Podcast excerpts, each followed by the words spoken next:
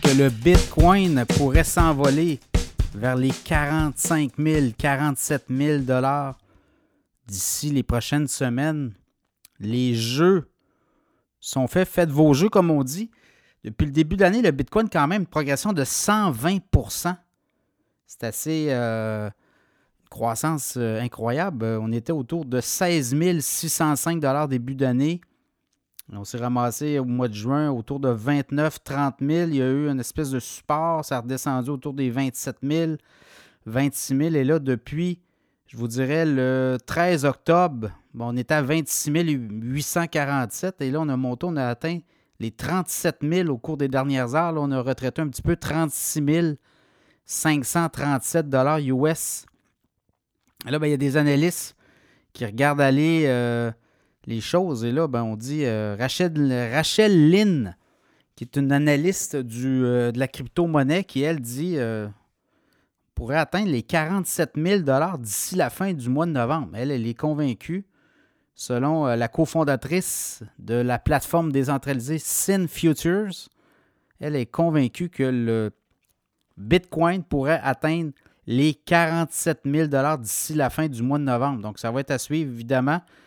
Tout ça euh, n'arrive pas seul. Euh, même, euh, même des analystes qui voient le Bitcoin à 125 000 à la fin décembre 2024. Donc, il y a ça aussi. Matrix Sport, la firme Matrix Sport, qui voit le Bitcoin. Marcus Thielen, l'analyste qui voit le Bitcoin à 125 000 à la fin de 2024. Donc, vous voyez, là, il y a beaucoup d'actions à venir.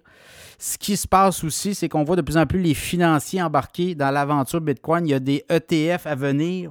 On pense que BlackRock, un gros joueur, lui a fait il a déposé une demande pour euh, pouvoir lancer sur le marché américain un ETF en Bitcoin au comptant. On en a au Canada, mais on n'a pas ça, ce, type de fonds négocié à la bourse aux États-Unis. La SEC se monte euh, très, très prudente, euh, semble vouloir euh, être en guerre avec les crypto-monnaies.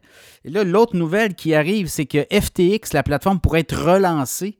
Et qui pourrait la relancer? Bien, ça serait un ancien président de la bourse de New York qui pourrait mettre une exécution, en fait, il pourrait mettre la main sur la plateforme FTX et relancer la plateforme et euh, du côté de la SEC, on dit ben écoutez, euh, c'est des joueurs sérieux, ça pourrait être intéressant. S'ils se euh, conforment au règlement, à la réglementation, ben pourquoi pas relancer la plateforme FTX. Donc, vous voyez, là, donc ça donne beaucoup de munitions ces temps-ci aux, partisans de la crypto-monnaie. Donc, le Bitcoin, évidemment, là, on regarde le prix aller. 36 000, 37 000. La prochaine étape, c'est les 37 500 comme il faut. On traverse la zone vers les 40 000. Et là, ben, il pourrait partir et s'envoler par la suite. Ça va être là que ça va jouer. On voit beaucoup d'Asiatiques aussi arriver euh, dans le monde de la crypto. On a euh, autorisé du côté d'Hong Kong, on a autorisé aussi la crypto-monnaie, donc euh, à suivre. Beaucoup de fébrilité également. Il y aura un halving l'an prochain, au mois d'avril 2024. C'est-à-dire que pour être rémunéré quand on, on, mine du Bitcoin, on a un montant que l'on se fait verser pour participer à la chaîne de blocs.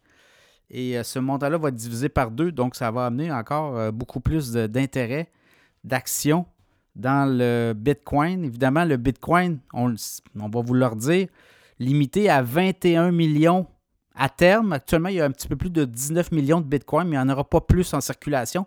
Donc, si la demande est forte, bien, on le voit, bien, les prix montent par conséquence.